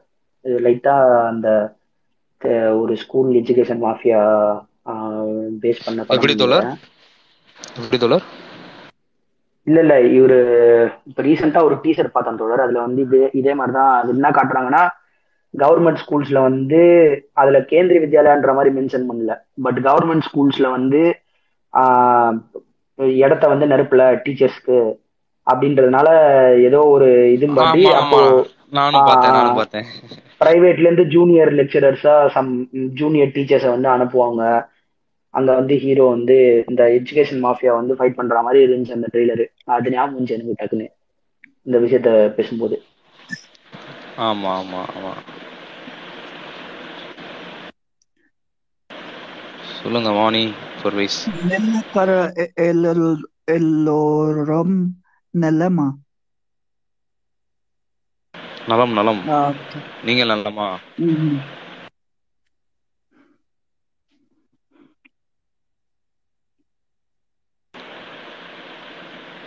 ஓகே தமிழ் மார்க்ஸ் நீங்க அவருக்கு என்னன்னு சொல்லி அறிவிச்சிருங்க. பின்னாடி நான் இப்போ பேசி முடிச்சிடுறேங்க இப்போ இந்த ஸ்டிச்சிங் இது சொன்னீங்கல்ல வந்து அந்த அந்த படத்தோட டிஷர்ட் எல்லாம் இப்ப சொன்னீங்கல்ல அந்த மாதிரி தான். இந்த இதுவும் அந்த மாதிரி தான் இந்த இதுவும் இந்த கேந்திர வித்யாலயா மேட்ரும். அதுக்கு அடுத்து பாத்தீங்க அப்படின்னா இன்னொரு சிக்கல் இதுல என்னன்னா ஒரு அரசு பள்ளி இல்லாட்டி அரசு கீழே வரக்கூடிய இந்த பள்ளிகள்ல வந்து ஒரு தரமான நிர்வாக கட்டமைப்பு ஆசிரியர் எவ்வளவு முக்கியம் ஒரு ஸ்கூலுக்கு அதை வந்து கொடுக்கறது இல்ல கொடுக்காம மட்டுப்படுத்துறது பிரைவேட் ஸ்கூல்ஸ்க்கு வந்து அனுமதியே இல்லாமல் ஹாஸ்டல் கட்டு இந்த கள்ளக்குறிச்சி ஸ்கூலில் அதான் நடந்திருக்கு. அனுமதியே இல்லை ஹாஸ்டலுக்கு ஹாஸ்டலுக்கு அனுமதி இல்லாமல் வச்சிருக்காங்க அதுக்கு வந்து ஹாஸ்டல் கட்ட விட்டுருக்காங்க சம்பவங்கள் இது போன்ற அதுக்கடுத்து அதுக்கு நடந்த இடமும் பிரைவேட் ஸ்கூல்ஸில் ஸோ இந்த பிரைவேட் இன்ஸ்டியூஷனில் நடக்கக்கூடிய விஷயங்கள் இதை வந்து கண்காணிக்கணும். அதுக்கு ஒரு குழு வைக்கணும். இதெல்லாம் பேசிக்கிட்டு இருக்கப்ப நம்ம கல்வித்துறை அமைச்சர் வந்து அன்பில் மகேஷ் வந்து இந்த பிரைவேட் இன்ஸ்டியூஷன்ஸை வந்து பாதுகாக்கிறதுக்கும் அவர்கள் மீது வந்து அது எப்படின்னா அடிக்கிறது நானே பிடிக்கிறது நானேன்ற மாதிரி இருக்கு அந்த கதை. ஃபர்ஸ்ட் வந்து அந்த இன்ஸ்டியூஷன்ஸ் அடிக்க அந்த அந்த இன்ஸ்டியூஷன் கரெக்டாக நடக்கணும் மாதிரி அட்வைஸ் மாதிரி பண்ணிட்டு அப்புறம் திரும்ப வந்து இதுக்கான ஒரு சட்டத்தை வந்து பாஸ் பண்ணணுன்ற மாதிரி சொல்லியிருக்கிறாரு. வர நாடாளுமன்ற வர சட்டமன்ற கூட்டத்தொடரில். அதாவது இந்த பிரைவேட் இன்ஸ்டியூஷன்ல இருக்கக்கூடிய அந்த நிர்வாகத்தை அந்த கட்டமைப்பு வந்து எதிர்க்கக்கூடாது அதுகளுக்கு வந்து பாதுகாப்பு கொடுக்கணும். டீச்சர்ஸுக்கும் அந்த இதுக்கும் அப்படின்ற மாதிரி சொல்றாரு. அப்படி ஒரு ஜீவோ பாஸ் பண்ண போறதாகவும் அப்படி ஒரு சட்டத்தை ஏற்ற போறதாகவும் சொல்லியிருக்கிறாங்க. இருக்க இன்ஸ்டியூஷன்ஸில் பிரச்சனை என்னங்கிறத கண்காணித்து அதை சால்வ் பண்ணுறதுக்கான விஷயத்த பார்ப்போமா? இல்லாட்டி வந்து இப்படி பண்ணுமா இது எப்படி இருக்குது அப்படின்னு கேட்டோம்னா இந்த ரீசெண்டாக கூட ரொம்ப அபத்தமான ஒரு விஷயம் நடந்துச்சு. அந்த எக்ஸாம்பிள் சொல்ல வேணாம்னு நினைக்கிறேன். அதை விட்டுருவோம். ரீசெண்டாக இப்போ பார்த்தீங்க அப்படின்னா ஒரு விஷயம் என்னென்னா இப்போ திருடன் இருக்கான் அப்படின்னா திருடன் கிட்டே போயிட்டு அவங்ககிட்ட வந்து அவனை பாதுகாப்பாக இருக்க வைக்கணும். அவனை பாதுகாப்பாக இருக்கட்டும் அப்படின்னு சொல்லி சொல்கிற மாதிரி. அவனை பாதுகாப்பாக இருக்க வச்சுருவோம் ஓரம் உட்கார வச்சிரும் சொல்கிற மாதிரி இருக்குது. இது வந்து என்னன்னா தொடர்ந்து இப்படி பிரைவேட் இன்ஸ்டியூஷன் நடக்கூடிய இந்த இந்த மாதிரியான விஷயங்கள். இதுக்கான ஒரு செல் வச்சு மாணவர்களை கண்காணிக்கிறது இதுவும் பண்றது இல்ல சரி கவர்மெண்ட் இன்ஸ்டியூஷன்ஸாவது வந்து திரும்ப வந்து இது பண்றீங்களா? ஊக்கப்படுத்துறீங்களா? அதை வந்து வளப்படுத்துறீங்களா? அதுக்கான அந்த கட்டமைப்பை வந்து நிர்வகிக்கப்படுத்துறீங்களா? அப்படின்னு சொல்லி கேட்டால் அதுவும் இல்லை. அதுலேயும் நிறைய ஃபெயிலியர்ஸ் இருக்கு. இப்போ பார்த்தீங்கன்னா யூபியில் ஒரு முக்கியமான விஷயம் நடந்திருக்கு. யூபியில் என்ன நடந்துச்சுன்னு கேட்டிங்கன்னா யூபியில் வந்து ஒரு உள்ளக்குள்ள இன்டீரியர்லேருந்து லக்னோவுக்கு லக்னோக்கு வரக்கூடிய ஒரு குடும்பம். இந்த லக்னோவுக்கு வரக்கூடிய குடும்பத்தில் மூணு மூன்று இரண்டு பிள்ளைகள் இருக்காங்க பெண் பிள்ளைகள். அதில் பார்த்தீங்கன்னா அந்த போய் படிக்கிற போது வந்து அந்த ஸ்கூலில் வந்து ஆதார் ஐடி கேட்டிருக்காங்க டிஜிட்டல் ஐடி அந்த குழந்தைங்க கிட்ட. அந்த ஐடி இல்லாதனாலே வந்து ஸ்கூலுக்கு போகல அவங்க. ஸ்கூலுக்கு போக முடியாமல் தடுத்து வச்சிருக்காங்க. இப்போ அவங்கள திரும்பவும் ஸ்கூலுக்கு சேர்க்கணும் அப்படின்னா அடுத்த வருஷம் போய் அவங்க பாட்டி தாத்தாலாம் அந்த பழைய ஊரில் இருக்காங்களா இன்டீரியரில் ஸோ அங்கே போய் தான் அவங்க வீட்டில் தான் விட்டு வரணும். எங்கள் குழந்தைய நாங்கள் பார்க்க முடியாதுன்ற மாதிரி சொல்கிறாங்க அந்த சூழ்நிலையில தான் அவங்க இருக்கிறாங்க. இப்போ இது வந்து ஒரு குடும்பத்துக்கு ஒரு இதுக்கு நடந்த எக்ஸாம்பிளாம் கேட்டால் கிடையாது. இங்கே இந்தியா முழுக்க இருக்கக்கூடிய புலம்பெயர் தொழிலாளர்களும் ஆதிவாசி மக்களும் அதாவது பழங்குடியின மக்களும் இன்னும் பலரும் கூட வந்து இந்த ஆதார் கார்டுங்கிறத பெறுவதற்கோ அப்ளை பண்ணிட்டு எவ்வளோ பேர் வெயிட் பண்ணிட்டு இருக்காங்க அதை பெற முடியாமல் பல பேர் இருக்காங்க. அந்த அவேர்னஸே இல்லாமல் இருக்கிறாங்க. எல்லாருக்கும் கொண்டு போய் சேர்க்கணும். ஒரு ஆதார் கார்டு கொண்டு வரீங்க ஒரு திட்டத்துக்குள்ள கொண்டு வரேன் நான் வெல்ஃபேர் ஸ்கீம்ஸ் கொண்டு வரப்ப எல்லாத்துக்கும் போய் சேர்க்கணும். அதை விடுத்துட்டு இது போல நான் சேர்க்கல. அவங்ககிட்டே போகல அவங்ககிட்ட ஆதார் கார்டு இல்லைனால வெல்ஃபேர் ஸ்கீம்ஸை கட் பண்ணக்கூடாது. டூ தௌசண்ட் ஃபோர்டீனில் ஜட்ஜ்மெண்ட்டே சொல்லியிருக்கு சுப்ரீம் கோர்ட் ஜட்மெண்ட் அப்படி வெல்ஃபேர் ஸ்கீம்ஸ்க்கு வந்து குறிப்பாக அந்த பிடிஎஸ்லாம் வழங்குறதுக்கு வந்து நீங்கள் இது கொடுக்க வேண்டாம். ஆதார் வந்து நெசசிட்டி கிடையாது மஸ்ட் கிடையாதுன்றத சொல்லியிருக்கு. திரும்பவும் ஆனால் நடைமுறையில் பார்த்தோம்னா கவர்மெண்ட் வந்து அதை நெசசிட்டி மாதிரி தான் காட்டுது. ஒவ்வொரு இன்ஸ்டியூஷன்ஸுமே ஆதார் வந்து நெசசிட்டி அது வேணும் அது வந்து மேண்டரின்ற மாதிரி தான் காட்டுது. அப்போ இந்த ஆதாரை பற்றி பேசும்போது கர்ப்பிணி பெண்களாக இருக்கிறவங்க அவங்களுடைய குழந்தைகள் அதுகளுக்கான ஊட்டச்சத்து. அந்த ஊட்டச்சத்து கொடுக்கறதுல வந்து உணவு வந்து பொது விநியோகத்தின் கீழே கொடுக்கப்படக்கூடிய உணவு என்பது அவங்களுக்கு கட் ஆயிடுது கிடைக்கிறது இல்லை இதுல பெருமளவு பாதிக்கப்படுறது யாருன்னு கேட்டீங்கன்னா இந்த இந்த இந்த நாட்டிலே இருக்கக்கூடிய ரொம்ப ரொம்ப நலிவடைந்த வர்க்கமாக இருக்கக்கூடிய நலிவடைந்த ஒரு வர்க்கமா ஒரு மக்களா ஒரு மக்கள் கூட்டமா இருக்கக்கூடியது இந்த புலம்பெயர் தொழிலாளர்கள் தான். உங்க நிலமா தான் ரொம்ப ரொம்ப மோசம். அப்போ அவங்க அவங்களுக்கு வந்து ஒரு முறையான ஊட்டச்சத்தோ முறையான ஒரு நலத்திட்டமோ போய் சேருவதே கிடையாது. காரணம் என்னன்னா இந்த ஒரு முக்கியமான காரணம். அவங்ககிட்ட ஆதார் ஐடி இல்லைங்கிற ஒரு காரணம். அப்போ இதை வந்து நிவர்த்தி பண்ணணும். இது வேணான்னு சொல்லி சுப்ரீம் கோர்ட் சொன்னப்புறம் இது கேட்காத போல அரசு இருக்கு. காது கொடுத்து கேட்காத போல இருக்கு. ஸோ இதையும் நம்ம பேசணும். இதையும் நம்ம பார்க்கணும். இதை தவிர்த்து நாடாளுமன்றத்தை பார்த்தீங்களா வந்து வேற லெவலில் ஃபன் பண்ணிட்டு இருக்கிறாங்க இங்க முத போன வாரம் வந்து ஒரு ஐம்பது வார்த்தைகளை சொல்லி இதை பேசக்கூடாது அப்படின்னு சொல்லி சொன்னாங்க. இப்போ நான் இருபத்தி ஏழு அமைச்சர்களை இருபத்தி மூன்று ம- இருந்தும்.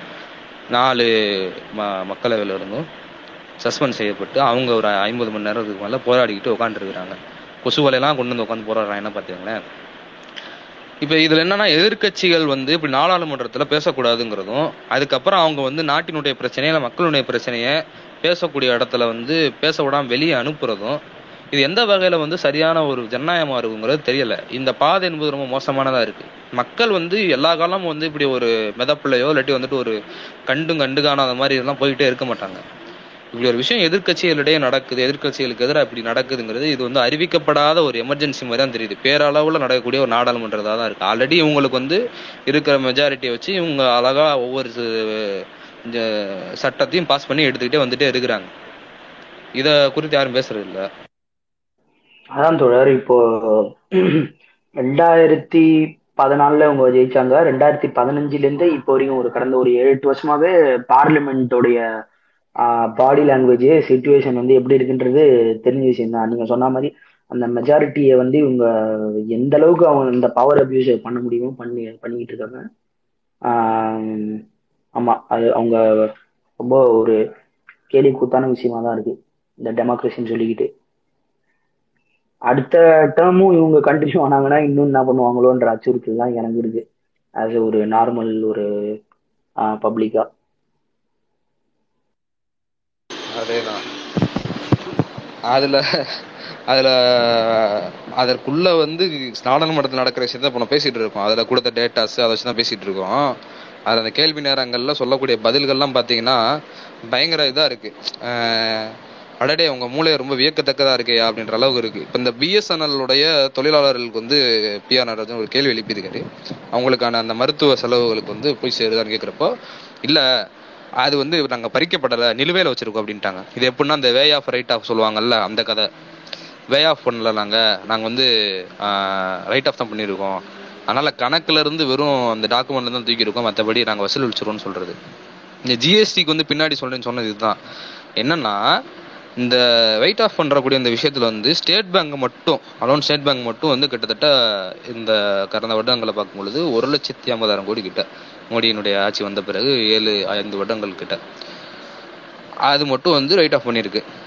சரி இப்போ அவங்க சொல்கிறாங்கல்ல ஒரு வாதம். அதாவது வந்து நாங்கள் வந்து இது ரைட் ஆஃப் பண்ணுறது கண்டிப்பாக திருப்பி நாங்கள் வந்து வசூலிச்சிருவோன்ற போல சொல்கிறாங்கல்ல அப்படி என்ன அவங்க வசூலிச்சிட்டாங்க அப்படின்னு சொல்லி பார்க்கும் பொழுது மொத்தமே பத்தொன்பதாயிரம் கோடி கிட்ட அளவு தான் வசூலிச்சிருக்கிறாங்க.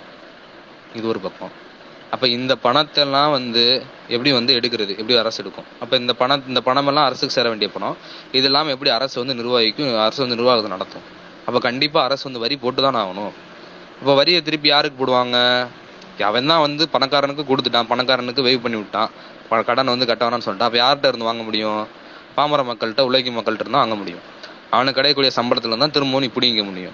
ஸோ வரிங்கிறது அந்த அந்த வகையாக தான் இப்போ வரி வந்து வாங்கி வாங்க வந்து வசூலிச்சுட்டு இருக்கிறாங்க இங்கே. இப்போ இந்த பணம் பற்றி இது பற்றி பேசும்போது சுவிஸ் பேங்கில் ஒரு விஷயம் நடந்திருக்கு.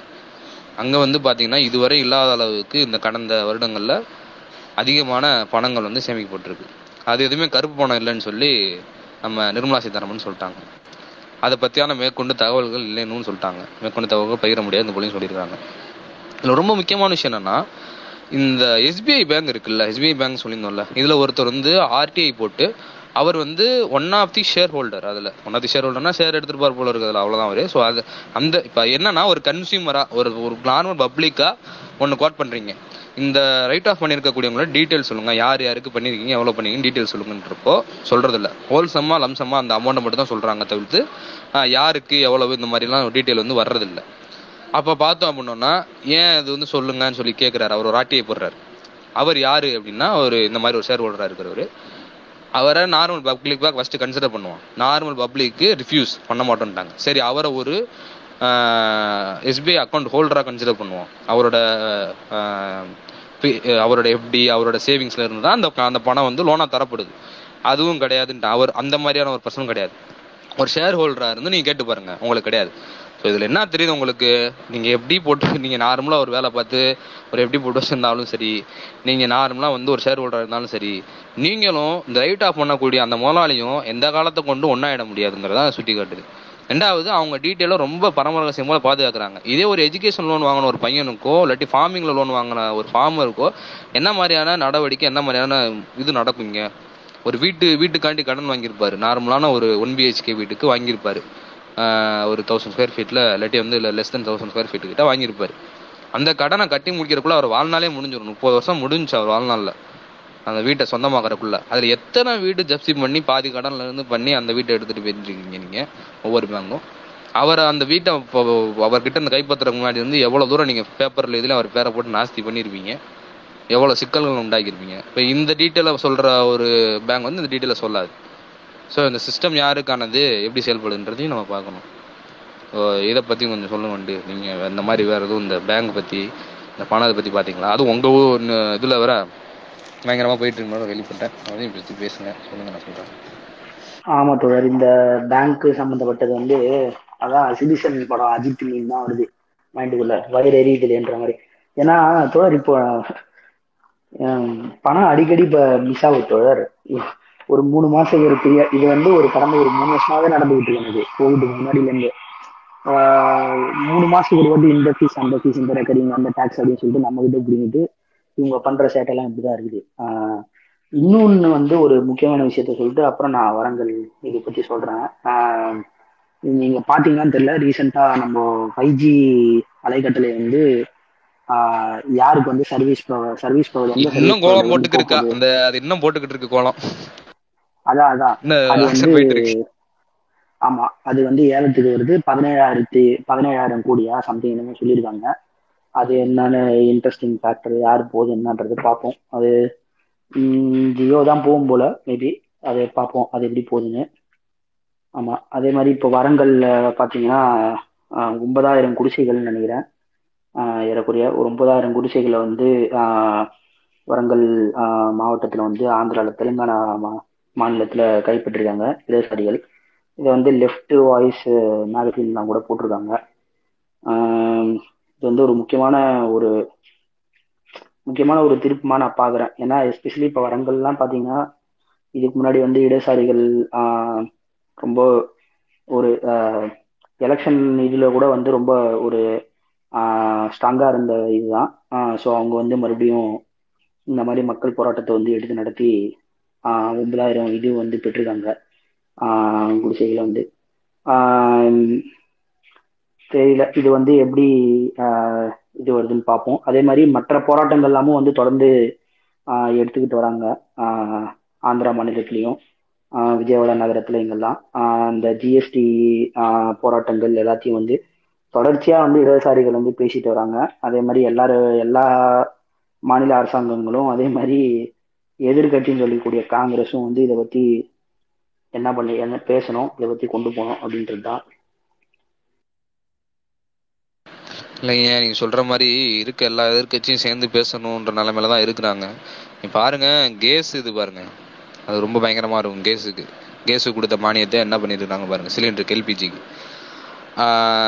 இதில் வந்து கிட்டத்தட்ட இந்த வருஷத்துக்கு இந்த எஃப்ஐ டுவெண்ட்டி டுவெண்ட்டி டூ அதாவது ரெண்டாயிரத்தி இருபத்தொன்னு இருபத்தி ரெண்டு இந்த வருட இந்த நிதியாண்டுன்னு சொல்லுவாங்கல்ல அதில் பார்த்தீங்கன்னா இரநூத்தி நாற்பத்தி ரெண்டு கோடி தான் இதுவரையும் டிரான்ஸ்ஃபர் ஆயிருக்கு.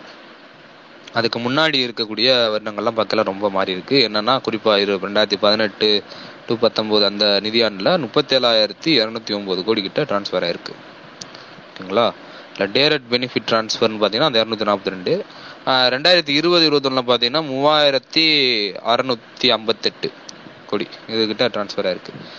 அதே மாதிரி இந்த உஜ்வாலா யோஜனான்னு சொல்லி சொல்லுவாங்கல்ல அதுலேயும் பார்த்தீங்கன்னா சிலிண்டரே கொடுக்கல.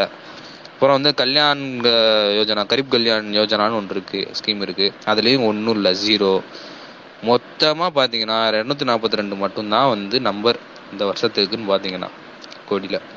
ஸோ இவ்வளோ தான் ட்ரான்ஸ்ஃபர் ஆயிருக்கு. இந்த கேஸ் விலைங்கிறது எப்படி எக்கத்தப்பா ஏறுன்றது ரொம்ப பெரிய ஒரு விஷயமா இருக்கு. பெட்ரோல் விலையும் ஏறுனது அப்படியே ஸ்டாக்னேட்டாக நிற்கிது எது வரங்கிற மாதிரி தெரில சர்வதேச நிலைமை மோசமாயிட்டு இருக்கு. இதில் இதில் என்னன்னா நான் சொன்ன மாதிரி இவங்களுக்குலாம் வே ஆஃப் பண்ணுறக்காண்டி இப்படியெல்லாம் போட்டு வரியும் ஜிஎஸ்டி ஏற்றிக்கிட்டோம் இது பண்ணிட்டு வாங்குறாங்க. இல்லை ஜிஎஸ்டின்னு பேசும்போது இந்த நம்ம முன்னாடியே பேசணும் அந்த பொருட்களுக்குலாம் ஏற்றுறாங்க மாநில அரசு என்ன பண்ணுறதுலாம் பேசணும் இப்போ அந்த வரியை போடுறதுக்கு அந்த வரியை வந்து டாக்குமெண்டேஷன் பண்றதுக்கு அதை வந்து ஃபுல்லாமே வந்து ஆடிட் பண்றது இதெல்லாம் பண்றதுக்கு அந்த கடைக்காரரால் எப்படி முடியும்? அந்த சிறு குறு கடைக்காரரால் எப்படி முடியும்?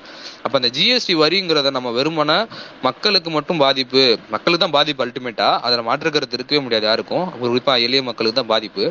அதை தாண்டி இன்னொன்று என்னன்னா இவங்க ட்ரெயின் இவங்க என்ன பண்றாங்கன்னா டிமார்ட்டையும் அதே மாதிரி இப்போ ரிலையன்ஸ் கொண்டு வர போற ஜியோ மார்ட்டு அதுக்கப்புறம் அதனுடைய இந்த ஃபியூச்சர் குரூப்போட அலைன்ஸ் பண்ணி அவங்க வராங்க இல்லையா? அந்த ஸ்டோர்ஸ் எல்லாம் வந்து எமர்ஜ் ஆகணும். அந்த ஸ்டோர்ஸ் எல்லாம் இன்னும் பெருசா வளர்த்தெடுக்கணும் அப்படின்றதுக்காக இந்த மாதிரியான சிறு குறு வணிகர்களை தாக்கக்கூடிய ஒரு முக்கியமான விஷயமா தான் பாக்குறோம் first first GST implementation implication ஆகும்போது மேனுஃபேக்சரிங் இருந்த பல எம்எஸ்எம்இ செக்டார்ஸ் வந்து காலி ஆயிடுச்சு. உடஞ்சு ஓடிடுச்சு. இப்போ ரீசெண்டாக கூட கோயம்புத்தூர்லேயும் திருப்பூர்லேயும் அது நடந்திருக்கு. நமக்கு நாளைக்கோ இல்லை நாளைக்கு கழிச்சோ வரக்கூட பேஸ்ல பேச போகிற கூட ஸ்பின்னிங் மில்லில் ஒரு சின்ன எம்எஸ்எம்இ இதில் இருக்கக்கூடிய ஸ்பின்னிங் மில்லுக்கு பண்ணி கொடுக்கக்கூடிய சர்வீஸ் பண்ணி கொடுக்க ஒரு எம்எஸ்எம்இ செக்டார் வந்து எப்படி நலிவடையுது ஜிஎஸ்டினால எப்படி மூடப்படுது அப்படின்றத பற்றி பேச போகிறாங்கன்னு நினைக்கிறேன். ஸோ அப்போ ஆல்ரெடி இப்படி ஒரு சுச்சுவேஷன் இருக்குது அவங்களாலே வந்து பண்ண முடியல. அப்போ இந்த காரண சாதாரண கடைக்காரரு இது பண்ணுறவர் பொட்டலம் போட்டு அரிசி ஒரு கிலோ ரெண்டு கிலோ கொடுக்குறவர் அஞ்சு பர்சன்ட் ஜிஎஸ்டி வாங்கணும்னு சொல்லி எப்படி ரிஜிஸ்டர் பண்ணி உங்களுக்கு கவர்மெண்ட் காட்ட போகிறாரு எப்படி பண்ண போகிறாரு அப்போ அவர் காட்ட முடியலன்னா அவர் என்ன கடையை மூட வைப்பீங்க? இல்லாட்டி அவர் அதை காட்டக்கூடிய நிர்பந்திப்பீங்க? அதுக்கு வந்து ஆடிக்கு போகணும். இதெல்லாம் எப்படி? எப்படி சாத்தியம்?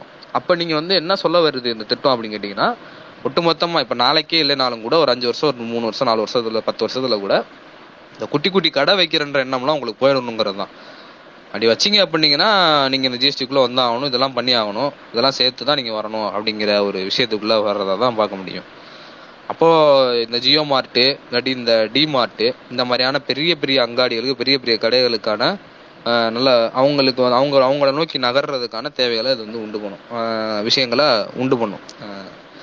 அப்போ இ- இதை நம்ம சேர்த்து பார்க்கணும் இந்த ஜிஎஸ்டி விஷயத்துல. வெறும் நார்மலான பக் மக்களுக்கான ஒரு இது மட்டும் இது என்னோட கருத்தாகவும் சொல்கிறேன் மற்றபடி யார் சொல்கிறாங்கன்னு தெரில என்னோட கருத்தை நான் சொல்கிறேன் நார்மலான மக்களுக்கு பாதிப்பு இருக்குது மாற்று கருத்தே இல்லை. அட் சேம் டைம் பார்த்தோம்னா இந்த கடைக்காரங்களுக்கும் இது ஒரு பெரிய அடி இவங்களுக்கும் ஒரு பெரிய பாதிப்பு இருக்குது காரணம் பெரிய பெரிய கடைக்காரங்களும் வள வள- வளர்த்தெடுக்கணும் அவங்க இது பண்ணணும்.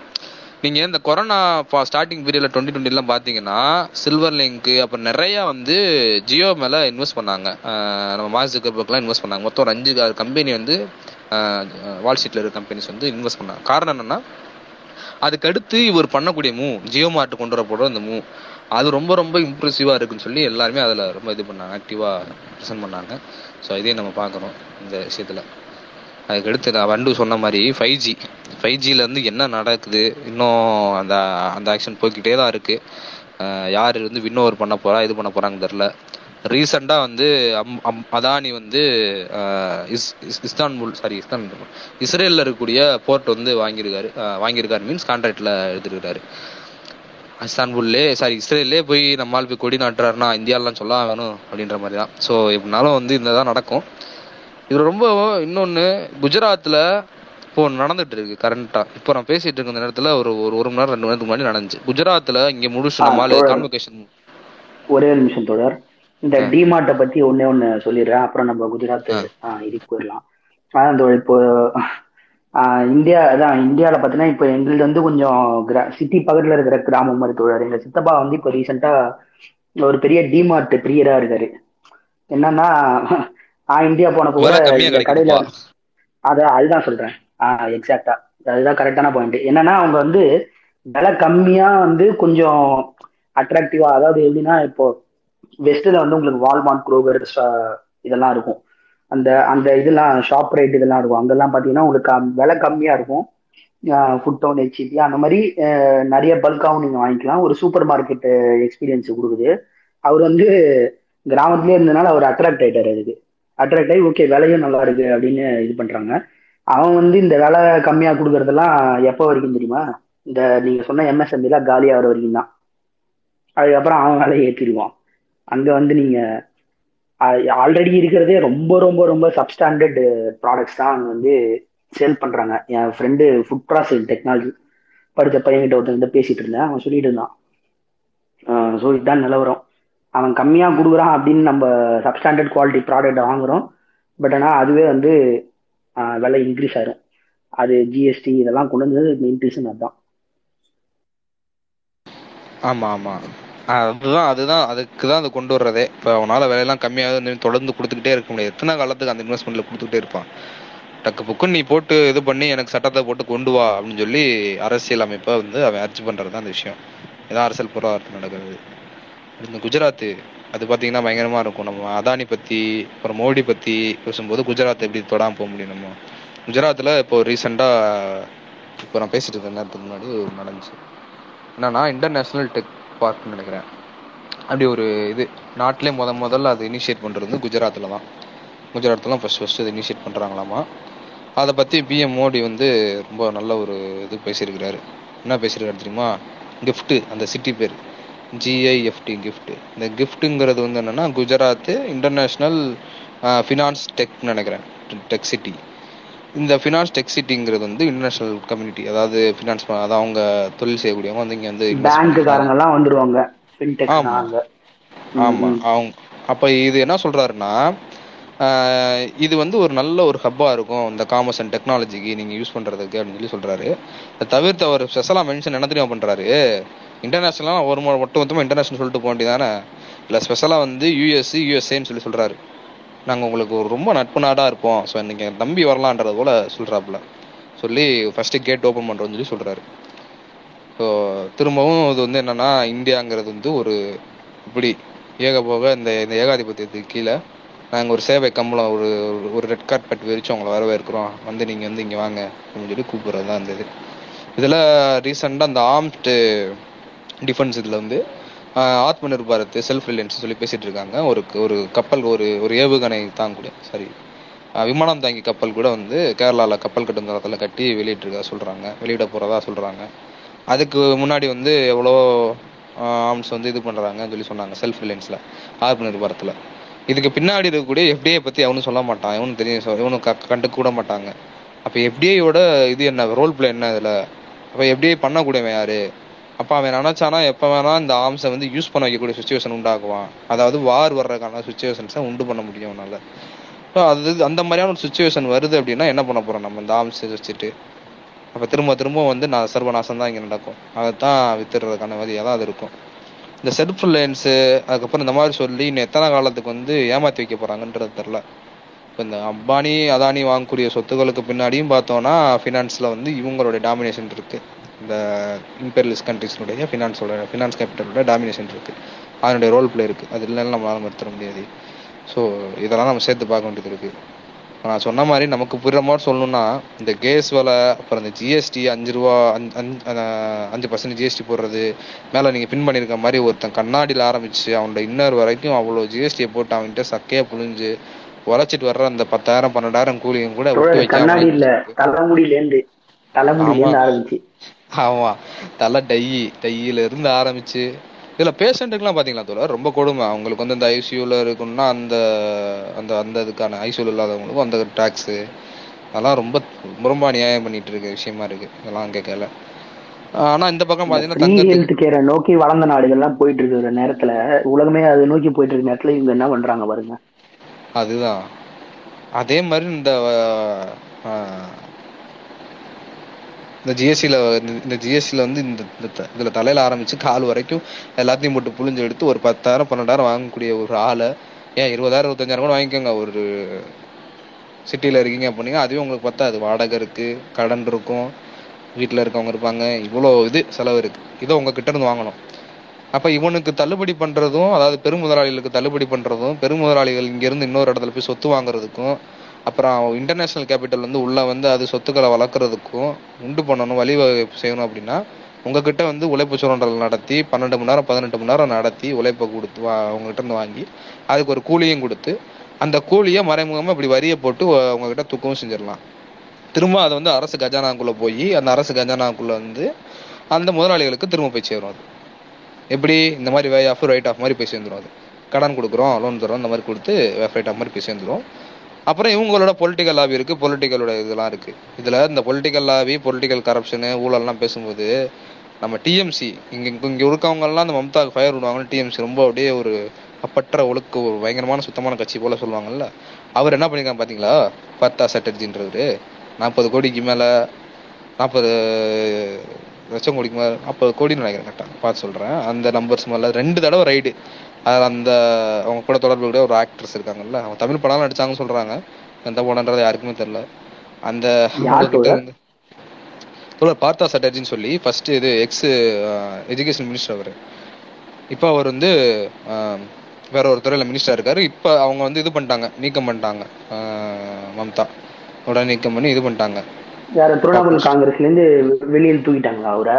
திரிணாமுல் காங்கிரஸ்ல இருந்து வெளியே எடுத்து விடல பதவியில இருந்து வெளியே எடுத்துறாங்க அவர் இப்பயே அமைச்சர் தோழர்.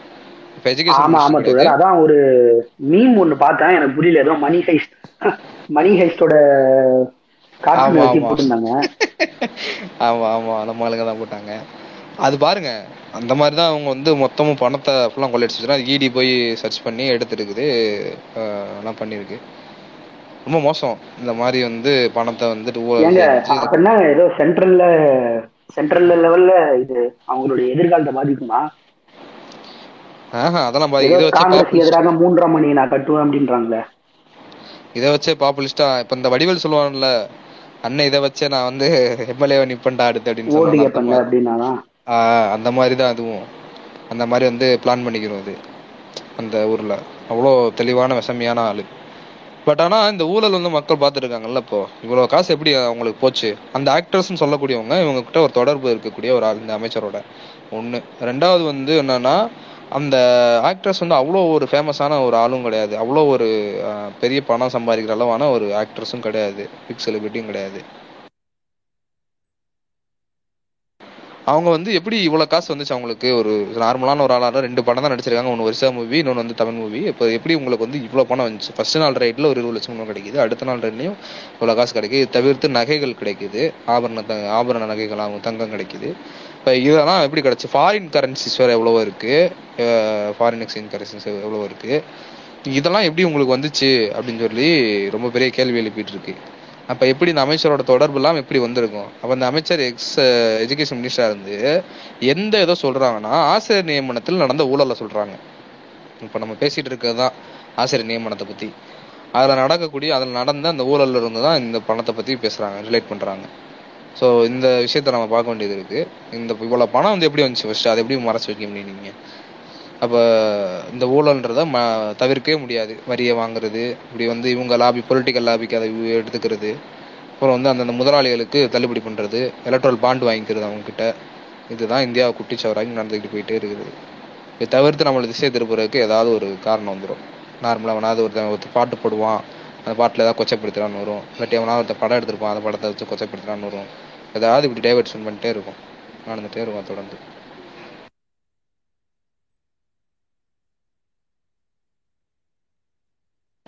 தொலை யூஎஸ்ல செகண்ட் குவார்டர் யூஎஸ் இது இன்ஃப்ளேஷன் பயங்கரமா சர்ஜ் ஆயிருக்காங்க. அது தெரிஞ்சுக்கலாம் பிடன் அப்படியே கை நழுவிட்டு போறாரா? இல்லையா?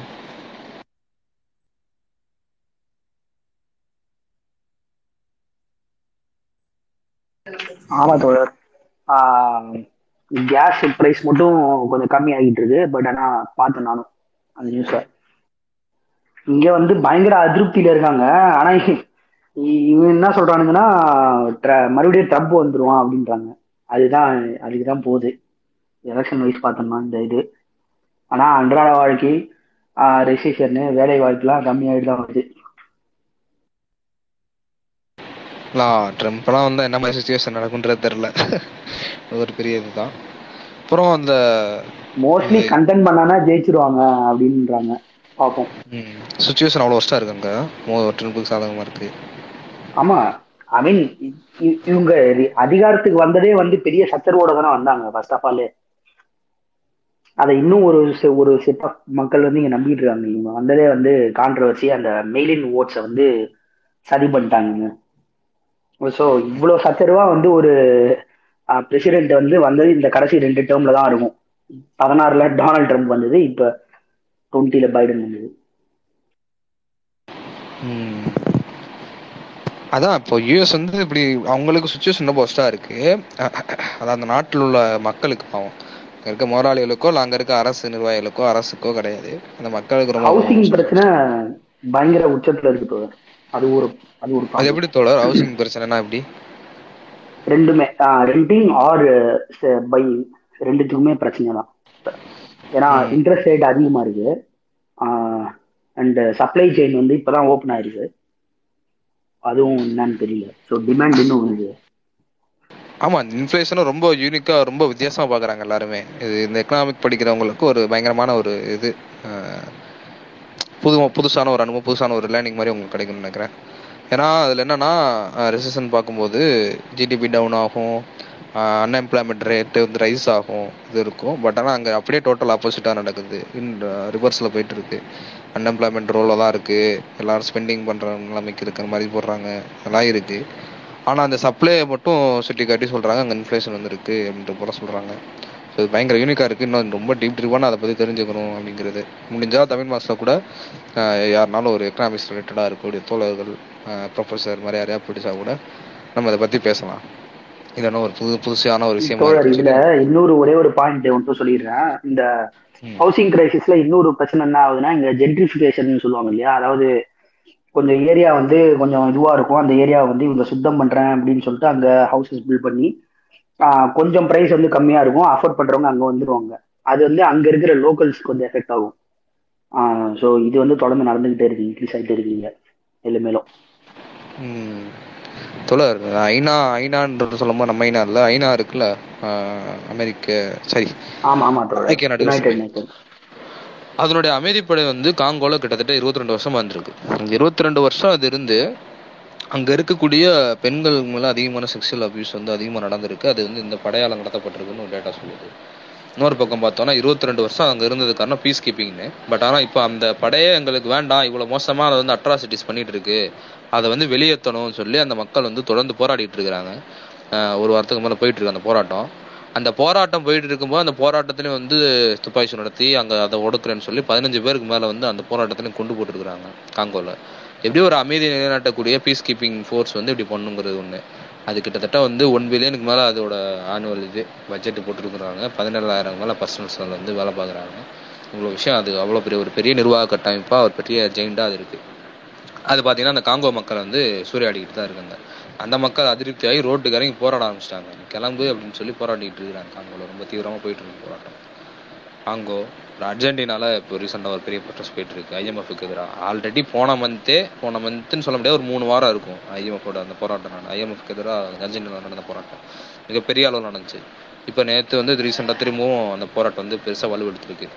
அங்கேயும் சொன்ன மாதிரி இன்ஃப்ளேஷன் ரொம்ப ஹையாக இருக்குது அறுபத்தேழு பர்சன்டேஜ் மேலே போயிருக்கு ரீட்டைல் இன்வெஸ்ட்மெண்ட்லாம் ரீட்டைல் இன்ஃப்ளேஷன்லாம் ஸோ அங்கேயும் பயங்கரமான போராட்டம் நடந்துட்டு இருக்கு ஸோ சர்வதேச அளவில் பார்த்து இது. இல்லை இப்போ யூஎஸ்ல இவ்வளோ பிரச்சனை இருக்கு. யூஎஸ் என்ன பண்ணுறான்னா இந்த ஸ்ரீலங்காவோட கிரைசிஸ்க்கு சைனாவோட டெப்ட் தான் காரணம். அவங்க கொடுத்த லோன் தான் காரணம் அப்படின்னு சொல்லி குற்றச்சாட்டு வச்சிருக்கேன் சைனா வந்து ஸ்ட்ராங்காக டினே பண்ணியிருக்கு. கிடையவே கிடையாது. எனக்கு கொடுத்தது வந்து அவங்கள டெவலப்மெண்ட் பண்ணி தான் இருக்குன்னு. ஏற்கனவே ஆல்ரெடி வந்து ஒரு ஒரு ஆர்டிக்கல்லாம் வந்துச்சு. யார் யார் எவ்வளோ தூரம் வந்து பணம் கொடுத்துருக்காங்க யார் யார் எவ்வளோ தூரம் அதுக்கு லோன் கொடுத்துருக்காங்க பார்க்கல. சைனா ரொம்ப ரொம்ப ரொம்ப லெஸ்ஸான பர்சன்டேஜ் தான் கொடுத்துருக்கு. கம்பேரிட்டிவ்ல யூஎஸ் டபிள்யூடிஓ அப்புறம் வந்து இந்த பேங்க்ஸ்லாம் கம்பேர் பண்ணல. சைனாவோட கான்ட்ரிபியூஷன் ரொம்ப ரொம்ப கம்மி. நியர்லி இந்தியா அளவுக்கு தான். அது பத்து பர்சன்டேஜோ அது ஒம்பது பர்சன்டேஜ் இந்த அளவு தான் அதில் இருக்குது டிஃப்ரென்சஸ் இருக்குது இவ்வளோ தான் அது கொடுத்துருக்கு. ஸோ இப்படி ஒரு கட்டமைப்பும் கட்டமைச்சிட்டு இருக்காங்க சைனாக்கு எதிராக தன்னோட காலே இங்கே ஓட்டையாக இருக்குது இதில் போய் அடுத்தவனை போயிட்டு குறை சொல்லிட்டு வச்சுட்டு இது மட்டும் தான் இருக்காங்க. சீப் பாலிடிக்ஸ்ன்றதை தொடர்ந்து யூஎஸ் முன்னெடுத்து தான் இருக்குது. ஸோ சர்வதேச அளவுலேயும் தான் உள்ளூர் லோக்கல் எல்லாம் போயாச்சு. தோழர்கள் அல்லது உங்களுடைய கருத்துக்களும் சொல்லுங்க. கீழே இருக்கவங்களும்.